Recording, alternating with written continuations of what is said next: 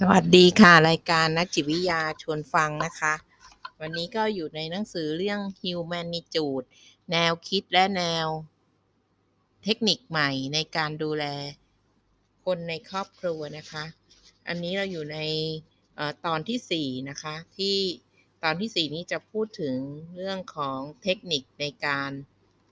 ดูแลผู้สูงอายุนะคะ เราก็ได้มาสองเทคนิคแล้วก็คือเทคนิคการพูดแล้วก็เทคนิคการมองนะคะ ต่อไปนี้จะเป็นเทคนิคการสัมผัสนะคะ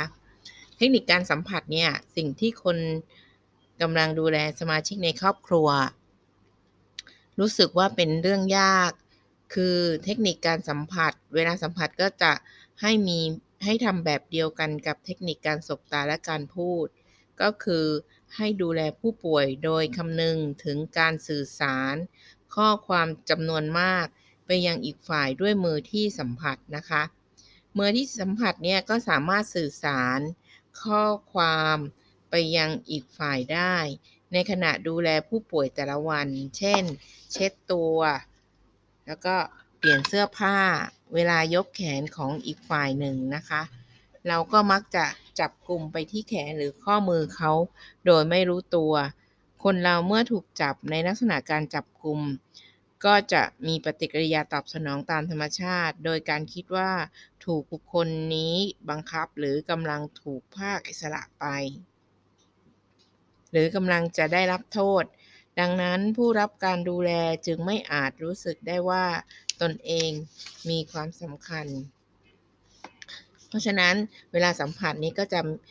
เป็นการจับแล้วก็ทำให้เกิดความไม่ดีเหมือนถูกควบคุมตัวนะคะ ไปที่ไหนสักอย่างหนึ่งเออเราก็จะต้องให้เขารู้นะคะว่าเราจะพาเขาไปไหน แทนที่เราจะไปจับมือทันที เมื่อมีการสัมผัสให้มีการสัมผัสโดย ให้มีพื้นที่สัมผัสกว้างและมั่นคง หลักในการสัมผัสผู้ป่วยก็คือ ไม่จับในลักษณะเหมือนการจับกลุ่ม ควรประคองขึ้นมาจากด้านด้านล่างเพื่อให้พื้นที่สัมผัส มีบริเวณกว้างที่สุดเท่าที่ทำได้ และช่วยลดแรงกดไปยังบริเวณที่สัมผัสได้ การใช้นิ้วแตะที่ไหล่เพื่อเรียกความสนใจ การกดที่แขนของผู้ป่วย จากด้านบน เพื่อ ไม่ให้ขยับตัว การจับบริเวณปากเพื่อให้อ้าปาก ล้วนแต่เป็นการส่งข้อความเชิงลบไปยังอีกฝ่ายหนึ่งนะคะ การลดน้ำหนัก ขณะการลงน้ำหนักไม่ใช่การลดน้ำหนักนะคะ การลงน้ำหนักขณะสัมผัส ก็เป็นเรื่องสำคัญ โดยทั่วไปแล้ว คือลงน้ำหนักประมาณแขน ตอนสัมผัสผู้ป่วย และก็มีการจับอย่างมั่นคง ยังเป็นการสื่อสารความข้อความโดยไม่ต้องพูดออกไปว่าสบายใจได้ ฉันอยู่กับคุณตรงนี้นะคะ อันนี้ก็จะเป็นการสัมผัสที่ทำให้เขาเมีความมั่นใจนะคะ การประคองขึ้นมาจากด้านล่างเพื่อให้พื้นที่สัมผัสกว้างทำให้อีกฝ่ายสัมผัสได้ถึงความเชื่อมั่น และก็ความไว้วางใจ ต่อไปเป็นเทคนิคที่ 4 นะคะ คือ การจัดท่าต่างๆ ท่าทางต่างๆ ในแนวตั้ง ในแนวตั้งตรงด้วยนะคะ จากที่ผู้ป่วยเคยเดินได้ตอนที่อยู่บ้าน แต่เมื่อเข้าโรงพยาบาลด้วยโรคปอดอักเสบหรือโรคอื่นๆ พอออกจากโรงพยาบาลกลับเดินไม่ได้ อาการนี้ไม่ใช่เรื่องแปลก เพราะการใช้ชีวิตทั้งวันอยู่บนเตียง จะทำให้โอกาสในการใช้กล้ามเนื้อขาและกล้ามเนื้อในร่างกายน้อยลง มีรายงานว่าการอยู่บนเตียง 3 สัปดาห์ จะทำให้สูญเสียมวลกล้ามเนื้อไป 40%สิ่งที่ช่วยหลีกเลี่ยงไม่ให้เกิดอาการเช่นนี้ มีเพียงวิธีเดียวก็คือ การใช้กล้ามเนื้อและกระดูก ยกตัวอย่างเช่น การลุกขึ้นนั่ง หรือถ้าทำได้ก็ให้ยืนนะคะ อย่างน้อยยืนให้ได้วันละ 20 นาที จะไม่กลายเป็นผู้ป่วยติดเตียง จากประสบการณ์ในศูนย์ดูแลผู้สูงอายุที่ฝรั่งเศส ซึ่งนำเอาหลักของ Humanitude มาใช้นะคะ ก็พบว่าหากผู้ป่วยยืนได้ประมาณวันละ 20 นาที จะช่วย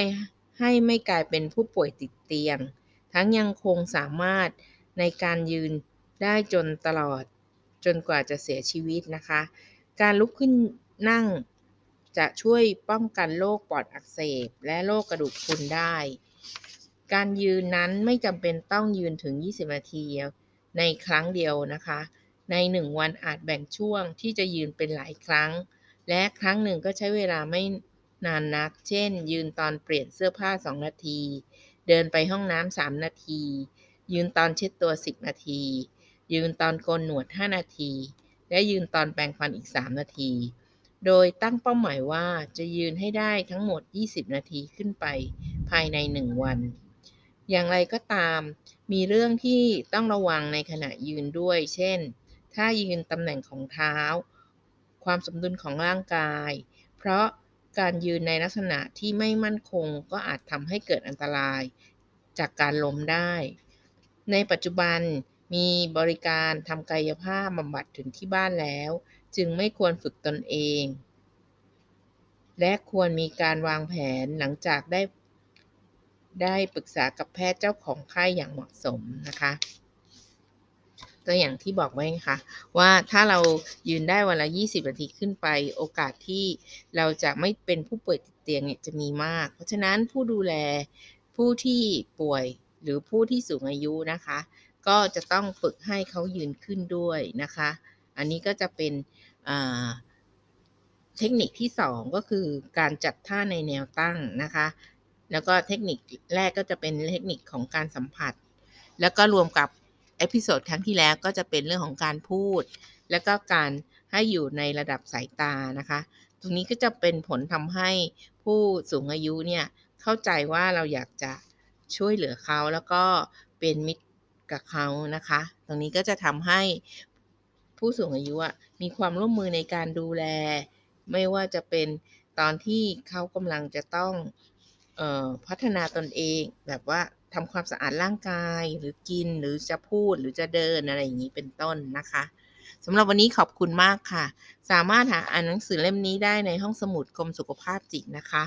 ซึ่งจะมีประโยชน์สำหรับผู้ที่เราจะเข้าสู่สังคมผู้สูงอายุแล้ว แล้วเราก็จะมีคนที่สูงอายุอยู่ในครอบครัวนะคะ ถ้าเราจะต้องเป็นผู้ดูแลผู้สูงอายุ หนังสือเล่มนี้เหมาะมากนะคะ ที่จะเอาไว้อ่านแล้วก็เป็นการฝึกปฏิบัติตนกับผู้สูงอายุเพื่อให้ผู้สูงอายุได้ให้ความร่วมมือในการดูแลทำให้สุขภาพของผู้สูงอายุเนี่ยไม่ป่วยติดเตียง หรือถ้า จะนอนก็นอนน้อยอะไม่ต้องนอนยาวนะคะสำหรับวันนี้ขอบคุณมากค่ะ สวัสดีค่ะ